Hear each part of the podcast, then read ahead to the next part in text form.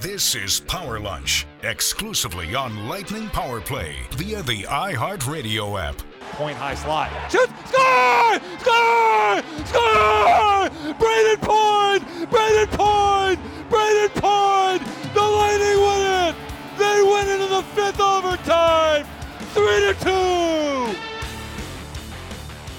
The emotions of playoff hockey.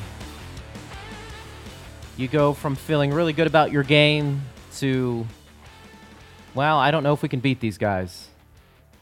And I feel like that was Twitter in a nutshell yesterday as the Tampa Bay Lightning fall to the Columbus Blue Jackets yesterday in Game 2, 3-1. Lightning actually had a lead in this game, and probably for the first 10 to 12 minutes, we can quibble on exactly how many minutes if you want in that first period. I thought Tampa Bay was the better team, but the other team gets paid too, and their goaltender made a few saves. And then Columbus was able to score a couple of goals in the first period. And eventually, Weinberg made it 3-1 on a beautiful play in the third. We're going to talk about the game and so much more. What does it mean heading into Game 3 tomorrow? A man who's been in a lot of those situations, Dave Andreychuk, will join us in the next segment. We'll get his thoughts on Columbus and their effort yesterday. And also taking your tweet at Bolts Radio, at Greg Linnelli, at Dave Mishkin. And of course, Dave Mishkin, the radio voice of the Lightning, is my co-host, along with Steve Versnick. And Dave, maybe give us the overview, the big overview on how you saw the game yesterday unfold. I saw a lot of people talk about Columbus's compete level. I guess there were some interesting comments made by Keith Jones after the game that we can touch on. But as I said before, I don't know if the game was won or lost in the first 10 to 12 minutes when maybe the Lightning couldn't build on their 1-0 lead, but certainly that played a pivotal role, didn't it? Yes. The most significant segment of the game came in the stretch just before the Lightning went on that power play about halfway through the first, up 1-0. Point gets a great chance during the delayed penalty call to make it 2-0. Korpisalo just gets enough of it to deflect it so it slows up and Werenski touches the puck, which brought about the whistle because it was a delayed penalty call. And then the Lightning did have a couple of shots on the ensuing power play, couldn't score. And so it stays 1-0. And then on the shift after the penalty ended, Columbus had not even had a shot on goal at that point in the game.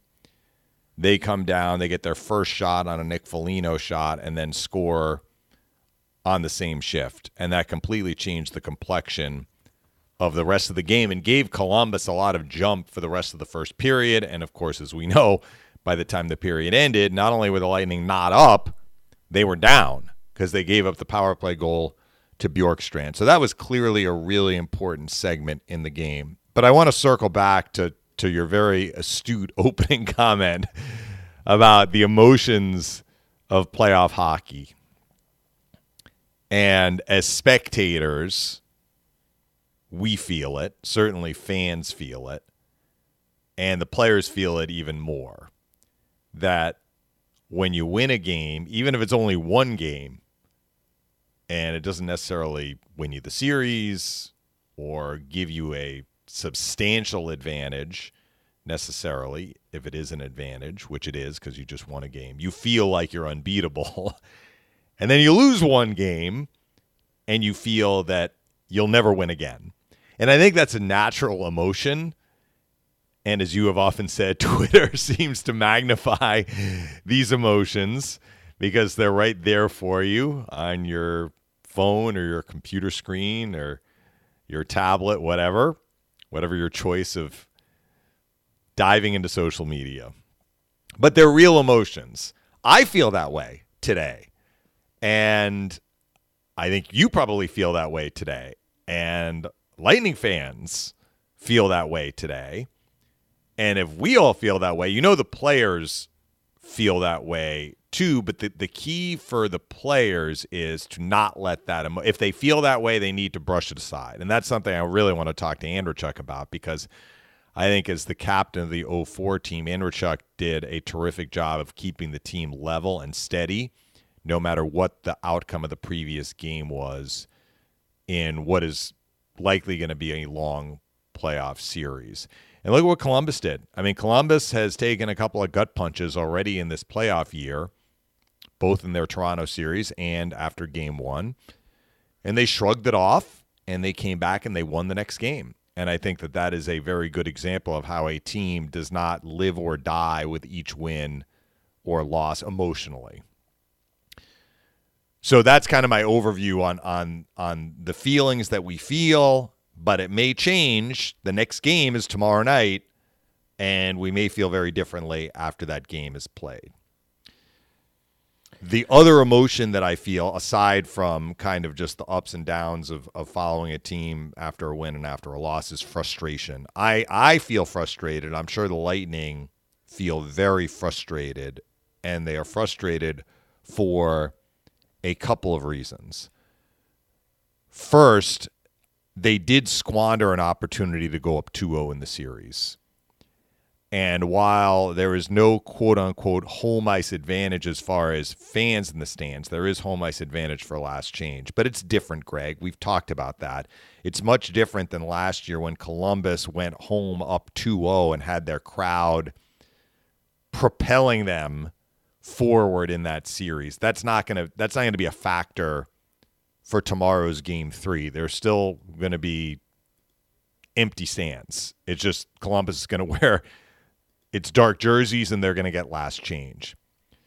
But still, if you can go up 2-0 in a series, you force the other team to win 4 out of the next 5, which can be done, and it has been done, but it's much different than where we are now, tied at 1 in this series, and now it's a best of 5.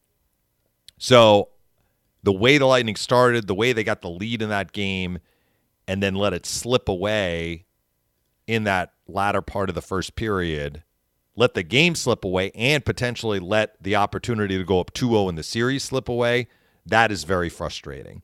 And then there's the part of how Columbus plays, which the Blue Jackets do this very, very well. They frustrate the other team in terms of taking away time and space. They collapse in front of their net. It's very hard to get pucks through. The pucks that do get through, their goalie is eating up. There are very few second chance opportunities. And it's frustrating to watch a game that way unfold if you're the Lightning. If you're a Columbus fan, you love seeing it. But that is frustrating to watch, and we got to watch that, or had to watch that, for 2 periods. Because once Columbus went up 2-1, that's the way that they really settled in to play the rest of that game. So I don't know about you. I feel frustrated. I felt frustrated last night coming home after the game. I still feel frustrated today, maybe about what might have been, but that's got to go in the rearview mirror. And I mean, I'm not playing, so it doesn't really matter how I feel. But I think that that is the sentiment, for me anyway, that came out of that game. And so the Lightning now need to move forward. They cannot let frustration affect the way that they are going to approach game 3. It would certainly help, again, if they got a lead and did not have to play from behind. But I will finish with this one thought. Falling behind the Columbus Blue Jackets does not mean that you're automatically going to lose the game, because the Lightning showed in game 1 they are capable of rallying, and they did it twice in game 1. They were down 1-0 and then 2-1, and they rallied both times, and they ended up winning. And they also showed in game 1 that they are capable of generating chances and scoring goals against this team. So what happened in game 2 happened in game 2. The Lightning are going to need to make some adjustments. They are going to need to play more like they did in game 1, in game 3, and let the chips fall where they may. And we'll see what happens when we talk next on this show on Monday, looking back at game 3 and getting ready for game 4. I guess an interesting thing we can talk about, and I guess the comments Keith Jones might have made yesterday, and again, which I didn't hear, by the way. Yeah, I didn't hear either. I just got it from Twitter. He said something to the extent that the Lightning looked like this was a throwaway game from them, and that's not how you beat a team like Columbus. So I think he was probably getting at compete level without looking at the full context of the quote. And, you know, there are some people who made that observation that Columbus looked like they wanted that game a bit more. Take that for what it is. If you agree with it, if you don't, hit us up on Twitter at Bolts Radio. But I am wondering, too, we've made so much, Dave, about how this year specifically the Lightning have kind of transformed their team a bit to be a bit better defensively, play harder, be harder to play against. And no greater example of that than some of the players they brought in, not only in the offseason, but at the trade deadline. And I'm wondering, after two games, watching Columbus, the way they go about their business, do we feel like Tampa Bay has... If you felt like there was a gap between the two teams when it came to that specific area, have they closed that gap, or is it still something that it's noticeable trying to play that way against Columbus for Tampa Bay, that it still sticks out a bit, that maybe that's not their game completely, that they still feel a lot more comfortable dictating play, pushing pace, and that all of this talk about getting grittier and being better defensively, while they did make improvements, you can tell that going against a team like Columbus, even with the players they brought in, that there still is maybe a little bit of a gap between the two teams when it comes to that style of play. Is that fair? And can we tell after two games about the styles these teams played and how closer Tampa Bay is to that type of style than anything else? Well, let me address the Keith Jones statement, because John Cooper afterward did say he felt, and these are his words, that the team got comfortable after the strong start, up 1-0, and they were dictating play. If not for Korpisalo, yes, it could have been 2 or 3-0. Brayden Point alone had a handful of dangerous chances, including the one on the delayed penalty call that I talked about at the top. So...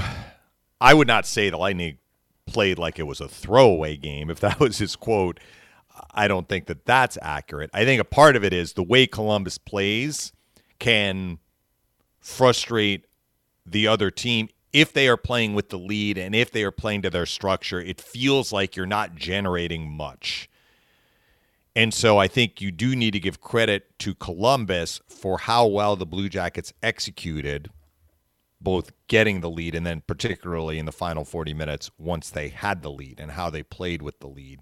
And that can make the other team look like they're not playing on their toes. And I think that contributed somewhat, but the Lightning also had a role in this.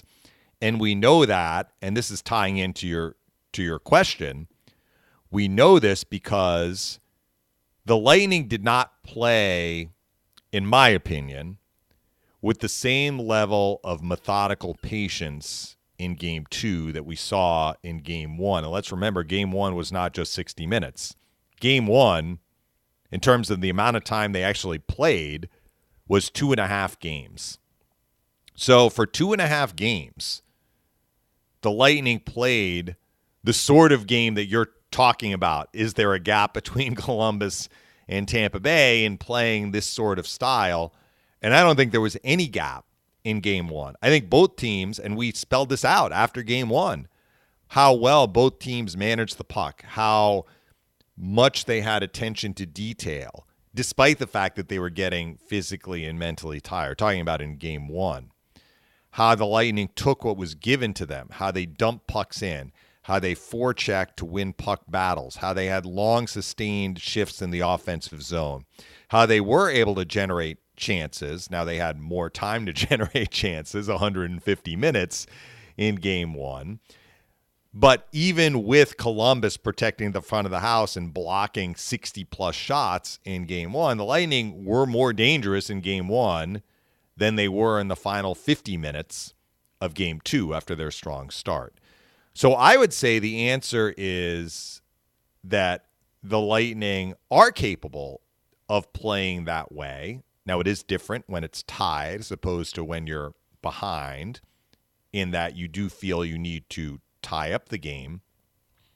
But I think Andy would say this, and I'm curious to hear if he does when we have him on, but you do not want to change your approach, whether it's 2-2 or you're down 2-1 or you're up 2-1, that if this is the way you need to play against the Columbus Blue Jackets and maybe any playoff opponent, to have success, if you have an opportunity to skate in and make a play, and the Blue Jackets do that. I mean, Dubois will skate the puck in if he has a chance and try and make a play.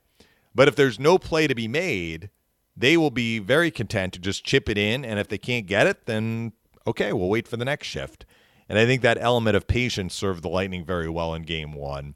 And whether it was a function of that they were down, that they started to regret the fact that they had a lead, that might have played in a little bit. But I do not think they played with the same level of methodical patience for the bulk of game two that we saw in game one. But they showed in game one that they are capable of playing that way, whether they are tied or even down. Because, like I said, they rallied twice in game one from one goal down.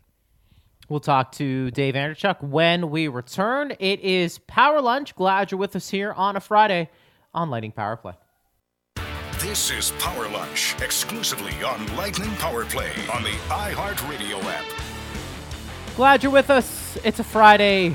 Greg Linnelli along with radio voice, the Lightning, Dave Mishkin. Steve Versnick is producing and joining us right now as we're recapping Game 2. We'll look ahead to Game 3 and the rest of the series with the Hall of Famer, the captain, Dave Andreychuk. Dave, great to be with you. And were you surprised at the level of compete from the Blue Jackets in Game 2, considering what happened to them in Game 1? I am. I really am. Yeah. It's been fun to watch hockey, right? Like, we go back to that hockey is back. It's exciting. It's definitely the playoffs. We can feel that, regardless of whether there's people in the stands or not. So you think of Columbus and, all of us that know John Tortorella, we know he's going to get his team ready to play. It's whether they can compete at that level. That's the main thing. And, that team has gone through a lot. You think of that series with Toronto and, the overtime games they had with them and then the marathon game. And then to get off to a bad start, I thought the Lightning played really well in the first 10 minutes. And that could have been the game right there if they would have buried a few more chances. But that team just is relentless. And they are going to play that way all the way through. And it's going to be a battle for the Lightning. So I am impressed with them, the way that they compete, the way that they stick to their program, the discipline they have. And, we got our hands full right now. Andy, we were collectively so complimentary of how the Lightning played over the 150 minutes plus in game one in terms of how patient they were, how committed to not taking an unnecessary risk in their game, which was critical to keep that game going and not fuel Columbus's attack. And they were very patient in their approach. Do you feel that they lost some of that in game two? I'm just curious to get your opinion on that, because I felt that they did not display the same level of methodical patience in their approach to playing Columbus in game two that they did for nearly all of game one, which was the equivalent of 2.5 games. I agree with you, Mish, especially, obviously at the start of the game there. At the start of the game, you get that goal early, which was, obviously key to how that game was going to go. You want to get the lead against Columbus. That's for sure. So you get that goal, but then I think what happens is you don't try to win that game 1-0. You now try to want to pile on because things are going fairly well for you. You're getting chances. You're actually getting rebound chances, which is rare. And I think that was kind of the death of them. And, they have the one, power play that doesn't go very well for them. And I think the momentum changes right after that. And now Columbus is saying, okay, we're back in this game. And, we've held the fort for the first 10 minutes. So, and then after that, you're down, and now you're taking chances, and that's something that, we all know in the playoffs, if you have to get that goal and go into overtime, then so be it.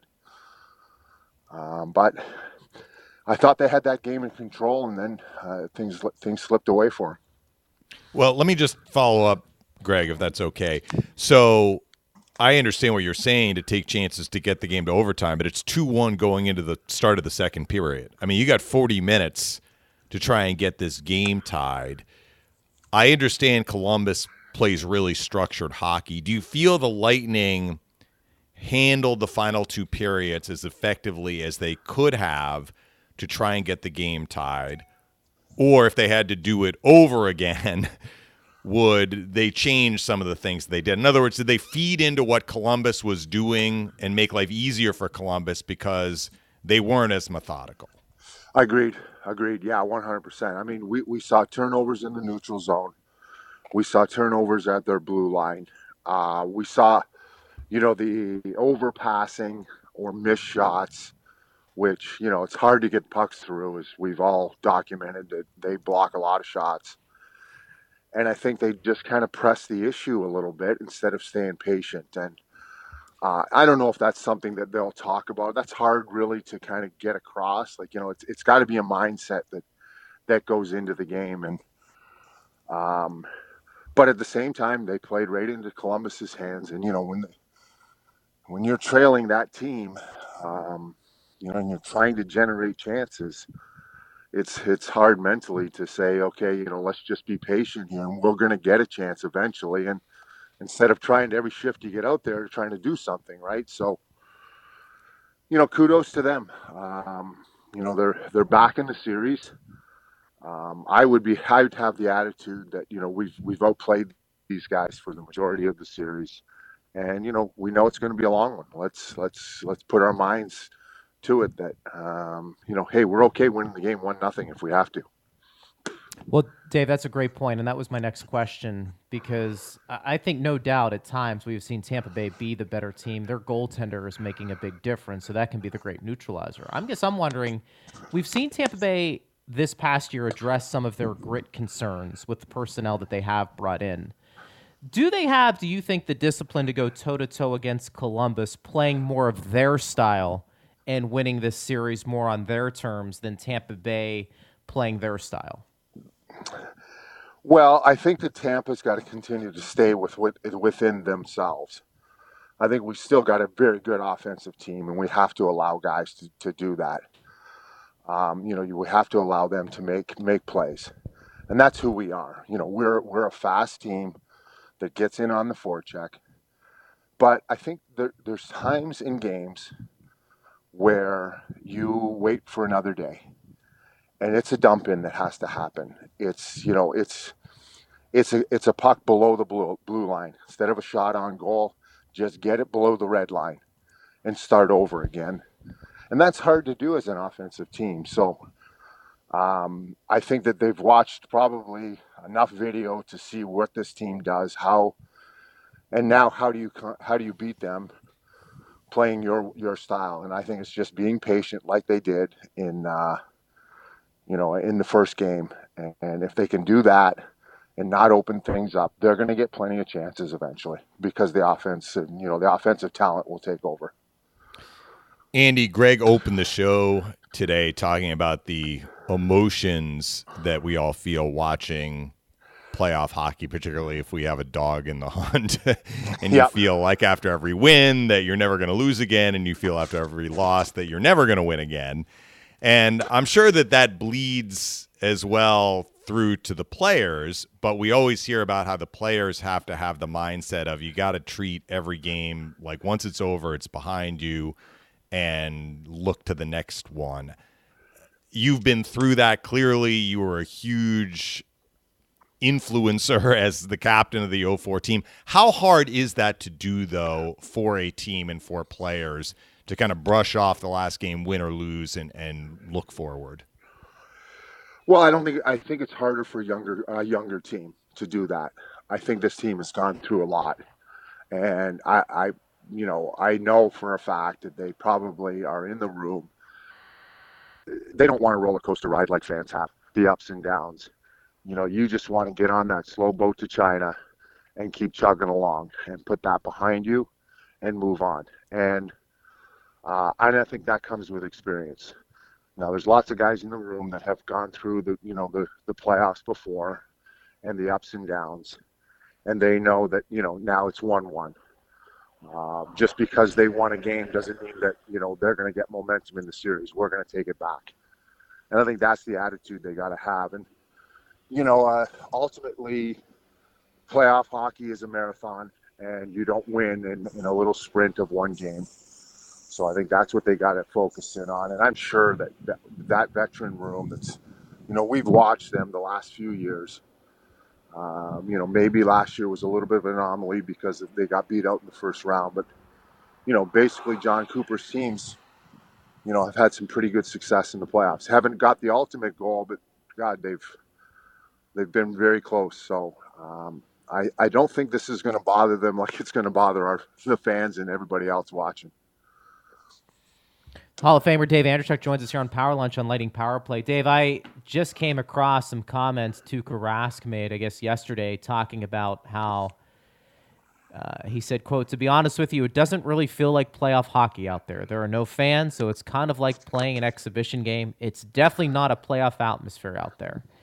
And he went on to say a few other things, and I think we all understand that. But to me, that was one of the bigger question marks coming into something like this was, you know, playoff hockey is so much building off emotion that when that's not there, does that also level the playing field when you have two teams who are different in talent level? In other words, Tampa Bay gets that first goal.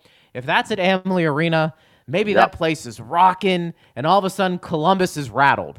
They don't, I mean, maybe not. I mean, based off what we saw last year, you know, maybe they're fine. But let's say in this particular instance, they're buzzing, and the Lightning get another one, and then they get another one. You don't have that. Is that probably, in this particular instance, better for a team like Columbus, who really doesn't care too much because they're going to play one way and one way only? I think it does benefit them a little bit, and it is totally different, right? Like, you know, you look at some series that are going on now. Would you not want to be the Chicago Blackhawks coming home and saying, hey, we're back at home. You know, we're going to have the fans in our building. We're going to, you know, we're going to get all pumped up during the national anthem, and things are going to change. Well, it's not. It's the exact same as the day before because, you know, even though you're down 0-2 as Chicago is, you feel good that you're going home and you got a chance. And even in Columbus's case, right? Like for them, they'd get a split and they'd be like, man, we got a split. We're going home. You know, we're in the driver's seat. Well, they're not really in the driver's seat. It's 1-1. So I think that's what Tuukka Rask is kind of getting across is that, you know, every game is going to be the same. Now, I know that there was some gamesmanship going on with the last change, and John Cooper was trying to keep, you know, Point, Kucherov away from Jones and Werenski. He's not going to have that luxury anymore, but that's basically what you're getting out of home ice advantage. You're not getting the fans. You're not getting that rally and Amalie Arena that's going to, you know, change, keep the momentum going or change the momentum. So a little bit different, yes, for sure. You know, it's just, it's one game after another, and you're going to have to create your own momentum. And that's where the Lightning, I think, have got to get the momentum back on their side, because Columbus has got to be feeling pretty good about themselves that they've tied the series up. How does that start go, and how do you keep that going? Special teams have not gone the Lightning's way so far in the series. The Lightning are 0 for 6 on the power play, and Columbus has scored a power play goal in each of the first two games, and the one that the Blue Jackets scored yesterday turned out to be the game winner. I'm curious to get your take on what you're seeing on the special teams. Let's start with the power play. Are you surprised that Sergachev is on that quote-unquote top unit, even with Hedman healthy? And what are you seeing from the power play in terms of how it's looking to generate shots and chances? Yeah, I am a little surprised at that. I think, you know, all year long we see Victor there, and now all of a sudden we change it up. I think that adds a little bit of a wrinkle for the other team, which is probably what they're trying to get accomplished here. And, you know, we're just not generating enough calls either. I mean, we had two calls last night. You know, one of them was, you know, 18 seconds. So basically you have, you know, maybe a power play and a half, and that's it. You know, how do you generate more calls too? We know that John Tortorella's team is a very disciplined team, but I think you got to hang on to the puck a little bit more in the offensive zone and be patient, and maybe you get some calls that way. And now you get some more, create some more opportunities for yourself. I thought the power play, again, it's hard to get shots through. I get that. I think sometimes you got to have the mentality of, maybe it's not a one-timer. And maybe Cooch isn't trying to score on a one-timer. He's shooting it in the pads, and everybody knows it, and you go for the rebounds. And I think they got to get back to a little bit of the basics. I thought the penalty kill's been okay, Mish. I don't think it's been bad. The three power plays that they had, they only had one shot, which resulted in the goal. I think a couple others, I think the Lightning might have outshot them. So we are a little surprised that, Columbus being 0 for 14 going into our series and now have got back-to-back power play goals. Concentrate on the face-offs. Dubois has been very good on the face-offs. We got to find something to remedy that a little bit. And but I think the special teams will get better as we go on here. And the more power plays the Lightning get, the better it is for them. Dave Andreychuk joining us here on Lightning Power Play. Dave, what are you seeing from the quote-unquote new guys for this Lightning team that weren't here last year? Guys like Bogosian, Coleman, Goodrow. You've got Maroon, Shattenkirk. All, I think, at times have had moments, especially in the first two games. I think Coleman still, you're looking for that offense from him. We know he can do a great job on the penalty kill, but, part of that sweet package and bringing him over was his ability to find the net every once in a while. What are you seeing from some of the newer guys were brought in to help specifically get Tampa Bay not only over the top, but maybe play a little differently as well? Well, I think they've been all okay. We've talked about the holes that we had last year, and we've kind of beefed up a little bit. And I like the line of Gord, Goodrow and Coleman. I think that John Cooper likes it. Obviously, he's starting them in games. He's starting them in periods to get the momentum back on their side. And yeah, sure, we'd love them to chip in a little bit offensively, but more importantly, I think it's grind it out a little bit. Put some bodies on their defense. If you do get on against Werenski and Jones, make sure you finish every hit. Make it hard on them. And I think if those guys could do that as a line, that will benefit the Lightning. I don't know if we've had that in the past. I thought Mitchell Stephens was good. I know that he was there on the power play goal, but I don't blame him on that because he's got two guys to cover in front. He's covering the slot, and then by the time he gets over to Bjorkstrand, it's a little too late. I don't think it's his fault there. I thought he's been good. He had a bunch of chances in game one. He's been good. I think Shattenkirk has gotten better. He played better in game two. I know that, he was on the ice for the last goal. I think that's a combination of a lot of things that happened at the blue line. I think, Mish, you probably can attest to it, that trying to keep the puck in there at the blue line when just give it up and back up, and you're probably going to be okay. So I think the additions have been good. We're going to see the benefits as we keep going through the playoffs here. And I think the Goodrow, Coleman additions are really going to benefit them as we, as we continue to move forward here and they keep pounding on those defense, and eventually think they're going to wear them down. Columbus does protect the front of the net very well, and that is one of the strengths of their team. But the Lightning have to find a way to get more pucks to the front of the net with traffic and creating chaos. How can they do that more regularly moving forward here? Well, that's the John Tortorella system. That's what he does. I can go back to Craig Ramsey, and that was a little bit of Rammer also in our 03-04 runs, where we rely on block shots. We are going to give up, the puck going back to the point because we've all collapsed, but we don't care because we're going to block the shot before it comes through. I think what the Lightning have got to do is, and they see it, it's on the video, we all watched it, and it's hard to get pucks through. But I would get pucks to the goal line. I would really get, if you don't have a shot on goal, you throw it behind the net and you start over. And I think that puck retrieval after that is important, which we're very good at. of puck control in the offensive zone. And then, you know, you got to get body position in front. And sometimes you give up the cycle to stay in front of the net.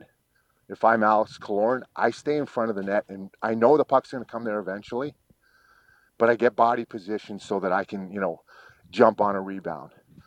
And it's not easy. It's not easy. And you got to be patient, but getting pucks to the goal line, I think, might be a benefit to us instead of trying to put the puck on the net every time. If you don't have shooting lane, get it to the goal line, start over, and we'll see what happens.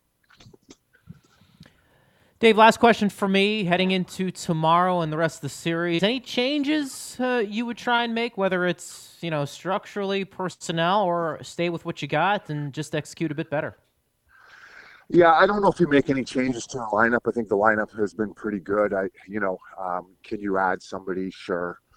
But I don't think there's much in there. I will be interested to see how John Cooper handles the matchup. I personally would, get Kucherov on the fourth line every once in a while. Maybe he does go with 7D. We've seen him do that lots of times over his career. You know, you get that guy on the ice away from, you know, the matchup that John Tortorella wants. So that to me is the game that's going to happen, you know, in game three. We'll see if that can happen. But I don't think there's much changes on either side. I think, you know, we saw Columbus make a couple of changes. I don't know if Cam Atkinson, I believe he's hurt, unfortunately for him, because he's a good player and he's had a rough year. Maybe he comes back in the lineup, but it is what it is. This is what's in front of you, and you've got to accept that challenge. Dave, great stuff as always. We appreciate the analysis. We'll continue watching you, and we'll have you on down the road for sure. Thanks, yep, Andy. Got it, guys. Enjoy game three. You got it. Dave Andreychuk, the captain there, talking about some of the things maybe he would do to get ready for game three and so much more. If you want to react to anything Dave had to say, you can. Hit us up on Twitter at Bolts Radio. We can get into some other games that were played yesterday. Your thoughts on game two with Tampa Bay and Columbus. What moves, if any, would you make in game three? And what did you make of Tuukka Rask's comments about not a fan of bubble playoff hockey? Certainly different from a player's perspective, but I think as a fan, I'd be curious to hear what you have to say as well. We'll do more of that when we return on Lightning Power Play. The perfect social distancing distraction for your lunch hour. This is Power Lunch, only on Lightning Power Play on the iHeartRadio app. Thanks to the captain, Dave Andreychuk, stopping on by and talking about his views on the series so far and what to expect with Game 3 on the horizon. And, you know, Dave, it is interesting when you talk about styles and personalities. I don't know if I was completely surprised that Columbus was going to come and play the way they did. Now, maybe I didn't expect them to win, but I don't know. I mean, couple of things stick out. One, John Tortorella is a really good coach. I mean, I think he's going to have his team ready to play. They've played a lot of hockey already this year in the playoffs, and they've faced some adversity, particularly in that first play-in round. But also, too, I know it's a different team, but, I mean, they beat Tampa Bay last year. I mean, they have enough guys on that roster that, you know, they probably don't look at Tampa Bay as invincible. So, I mean, I and not saying most people did, but I never looked at this like Tampa Bay was going to win in five and move on. I just think the way Torts gets his team to play, what happened last year, you know, I really do believe this will go the distance, and I think that's probably more of a compliment to Columbus and what they have than it is a knock on Tampa Bay. I'm in your camp. I was not expecting. I was willing to be surprised, but I was not expecting that Columbus would wilt or fade after the grueling overtime game, which ended in a loss for them, on top of their tough series against Toronto. Now, I do also believe at the same time that had the Lightning been able to score a second goal, and they had numerous chances to get that second goal, including but not exclusive to the power play chance, that happened right before Columbus tied it. And I think Torts even referenced that penalty kill on his side as a very big part of the game, which it was. But Brayden Point alone had 2 to 3 glorious chances to score early in that game. Shattenkirk had an opportunity, and when it was still 0-0, to score. And I wonder, because Columbus did not come out as well as probably the Blue Jackets would have liked to have come out, and the Lightning did have the run of play for the first 10 minutes plus. So I wonder, had they been able to pop in a second goal, it might have had a different dynamic the rest of that game, but they didn't. And that's part of the game. Korpisalo has been outstanding in this series. And I thought his best work yesterday came in that first period when his team needed him to bail them out to keep the game 1-0, which he did. Then he was very solid. Once they got him the lead, he was very solid for the rest of the game. He gobbled up pucks.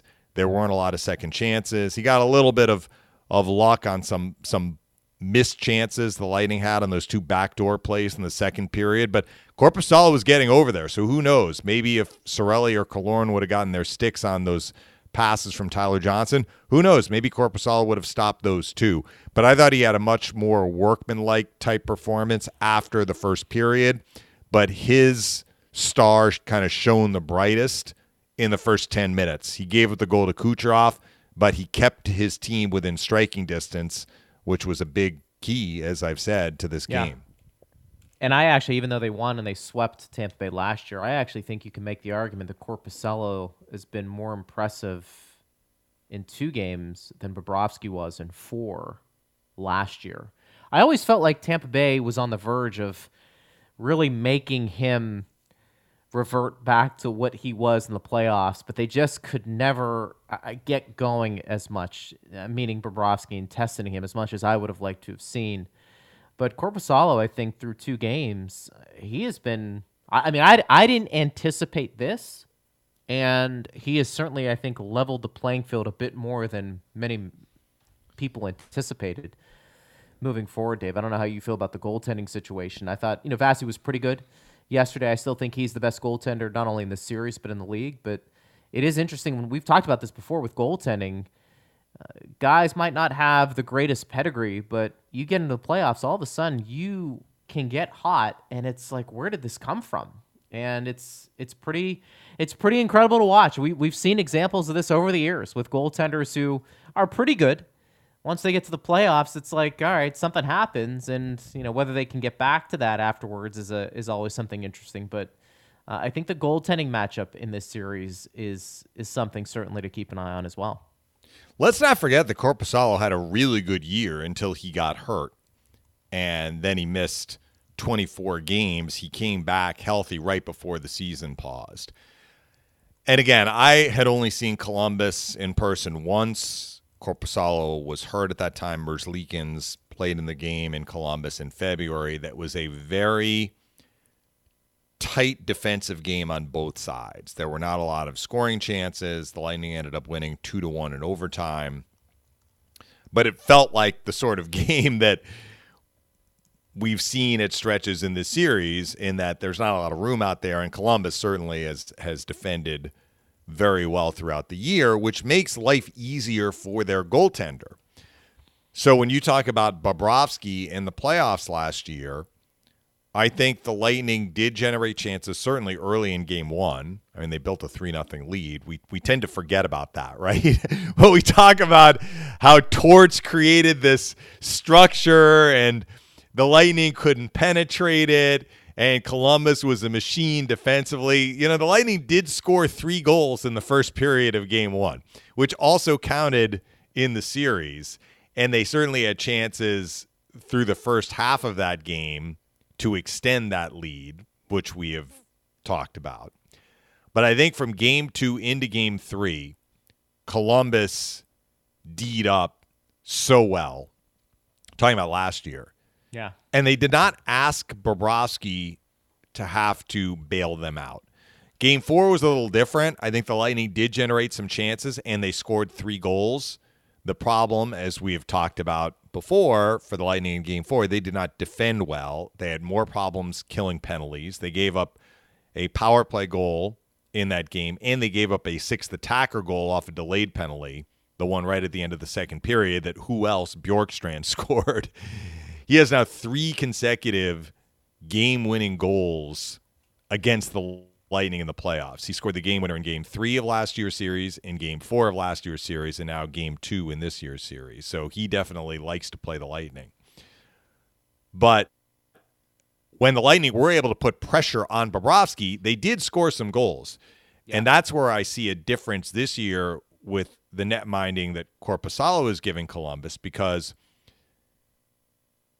it did dry up on the Lightning in the second and third. We talked about that with Dave.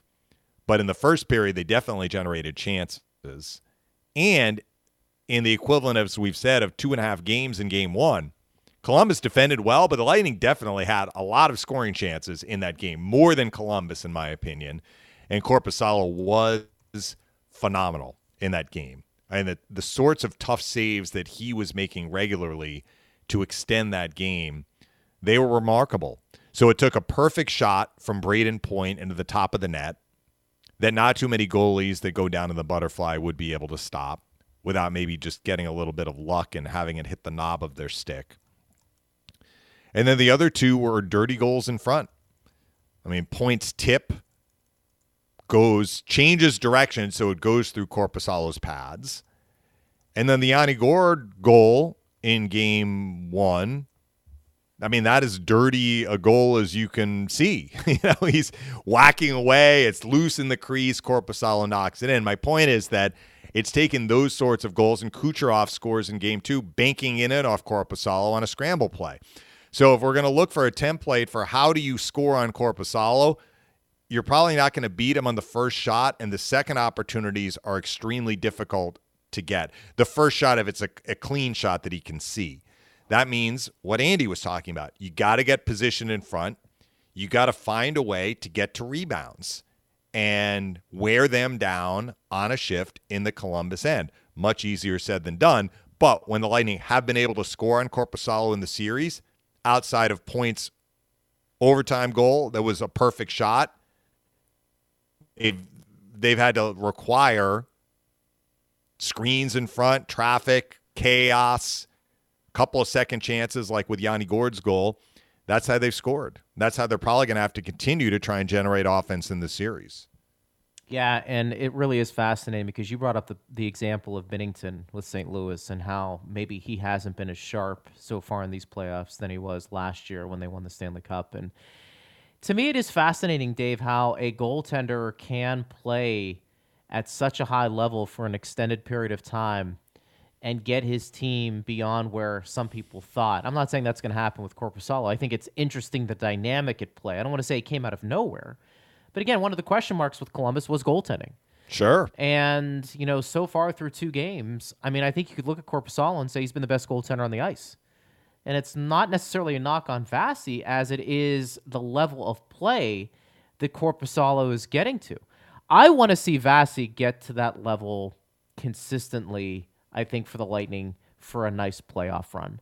I actually thought he did that the year that Pittsburgh beat Tampa Bay in the Eastern Conference Finals when Vassie had a sub for Bishop. I thought Vasilevsky was better than Matt Murray. Now, you can quibble in Game 7 a little bit with a couple of the goals that were scored there. I thought he was phenomenal.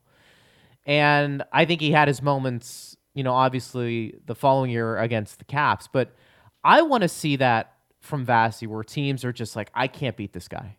It just doesn't matter how many glorious scoring opportunities that Tampa Bay will give up. That Vassie is that wall that wills them to a Stanley Cup. Because I think that's what it's going to take. I do. We can talk about Tampa Bay's talent all we want, Dave, but as we know, come playoff time, that really gets minimized to a degree because of the style of play and the lack of calls that typically are called in the playoffs. So then you have to rely on system, structure, and goaltending. I think the Lightning are trying to figure out their structure and their system, and they continue to tinker with that. But I think the one constant has been goaltending, and I think Vassie is the best goaltender in the league. But I want to see where he's just unbelievable for 4 rounds. and he's better than the other team's goaltender. And I know there's other factors in play there, and it's not always on the goaltender, but boy, it does seem like sometimes you watch these other teams and their goaltenders, the ones that win, like Matt Murray. You know, there's questions about if he's the long-term guy in Pittsburgh. Fair enough. And while maybe he wasn't tested as much, especially during that 2016 run, he was good. Certainly better than he is now. But somehow he found a way to get hot at the right time. And it's, to me, that's always fascinating watching playoff hockey, is which goaltender kind of comes out of nowhere and just becomes a wall. It really is fascinating. Columbus probably feels confident seeing Vasilevsky. I mean, based on the playoffs last year, and I know last year was last year, but you know, they did have success scoring goals on him, shooting high, screening. He dealt with a lot of traffic in last year's series, and you know, certainly they're not intimidated by him. He's not in their heads. Right. And that's not to say that he can't deliver the sort of performance that you just referenced, you know, throughout this series and hopefully during what is a long playoff run for the Lightning. I will talk about the rest of the team and kind of going back to how you approach getting chances on Columbus. I think what the Lightning did very well in game one, and let's not forget, the Lightning won game one. So I know they lost the most recent game, but they played the same team in game one. They rallied twice from one goal down. They had far more shots and scoring chances than their opponent. And they did a very good job of limiting turnovers that led to opposition chances. And they did it for more than 60 minutes. They did it for 150 minutes. They weren't perfect. Right. And that's when Vasilevsky stood his tallest in game one. But they've shown that they can do it. So to me, beyond the goaltending, which is always important, the two questions for the Lightning heading into game three and beyond in this series, can they maintain their tight structure that includes not only play without the puck, but play with the puck, so that they're not forcing plays that would result in easy turnovers for Columbus and potential transition chances, and also coverage mistakes, which they had a couple in the first period that led to both Columbus goals, and those can cause problems because they did not have those sorts of coverage mistakes more than, I mean, you're going to have some when you play 7.5 periods, but the relative frequency of those mistakes was far fewer than certainly what we saw in the first period when Columbus mounted its comeback. And even beyond, and I understand the Lightning were pressing, so they gave up some counter chances, but you know, they gave up some odd man rushes in the second and third periods of game two, which is not conducive to success. So whether you're up by one, tied, or down by one, maintaining that tight structure and playing with patience is going to be a very important key. But if you are having trouble scoring, the very best thing that you can do is make sure that the other team doesn't get an easy chance to score, which I think they showed in game one. Now, scoring goals. It is going to take an approach of putting on your work boots. It's certainly possible they will get some open looks with their skating and their speed and their skill. And they did get some in game one, for sure. But I think you have to go in with the mindset that it is going to take mucking around the net and outwilling and outbattling your opponent to get to loose pucks to force Korpisalo to make more than the first save. Or if he does have to make the first save, it's not a direct shot. It's tipped, he's screened, he can't see it, and you have to get position first. You have to establish position before the Columbus players can get in the position where they want to be to block shots. And if that doesn't work, Andy was talking about maintaining pressure in the offensive zone. Point's overtime winner came at the end of two block shots by Columbus, but the Lightning stayed with it. They kept retrieving the puck, and ultimately Gavrikov's block, as we talked about, stunned him so that he drifted out of position, was not in the right spot to block Point's shot, and Point ended up scoring. That's not going to happen every time, clearly. But just because a shot is blocked doesn't mean that you can just give up on the play. Not that the Lightning are going to give up on the play, but a shot that is blocked does not necessarily mean that your sequence of pressure is going to end. So I think that's the mindset the Lightning need to have in the offensive zone, which is going to be a very workmanlike approach, which, again, we saw for quite long stretches in Game 1. But to me, beyond the goaltending, it's making sure you're taking care of your own end and your structure is good and looking for dirty goals as much as you can and get pucks into areas where you can create chaos in the Columbus end. Much easier said than done, but if it doesn't happen right away, you can't lose patience and try and do something that's going to fuel the other team's attack. We got to get going here, but I wanted to ask you before we do sign off and get set for the game tomorrow, what do you make of Victor Hedman not being on the first power play unit? I know John Cooper said, we've mixed and matched guys all along. We know about the injury situation, but my thing is that gets thrown out the window when he plays as much as he did in Game 1, especially with power play and special teams being such a big part in two games here. Are you surprised we've seen Heddy not be on the first power play, Dave? And do you think that changes? The coaches have their reasons for doing it. Andy mentioned something that was interesting, which is throwing a wrinkle to the penalty kill unit, which I hadn't even thought about, but it does make sense. When we saw it, when the Lightning got their first power play chance in Game 1, my immediate thought was they want to protect Hedman because he was coming off the game against the Flyers where he left in the first period. He was coming back, as we know, at the 11th hour, and they have a capable guy in Sergachev, so save Victor a little bit and play Sergachev on the first unit. And you just pointed out, Hedman certainly wasn't, quote-unquote, saved in the first game. He played over 57 minutes. So what would they do in Game 2? And again, Sergachev was out for the first unit. So we don't know the reason or reasons why the coaching staff has elected to make this change. But if the Lightning continue to go 0-for in the series, I would not be surprised to see it shift back to the units that we saw for much of the regular season. The other part of it, too, Greg, is that Hedman missed the exhibition game against Florida because he was still in Tampa. So Sergachev played with the top unit in that game. And then after leaving against the Flyers early, Sergachev also played on that first unit for the power play chances the Lightning had in the round-robin game against the Flyers. So they might have liked what they saw with Sergachev on that top unit, and to the extent Hedman didn't miss a lot of games during the regular season, but when he did, Sergachev was in that spot. So it's not like they'd never done it before. Sure, of course.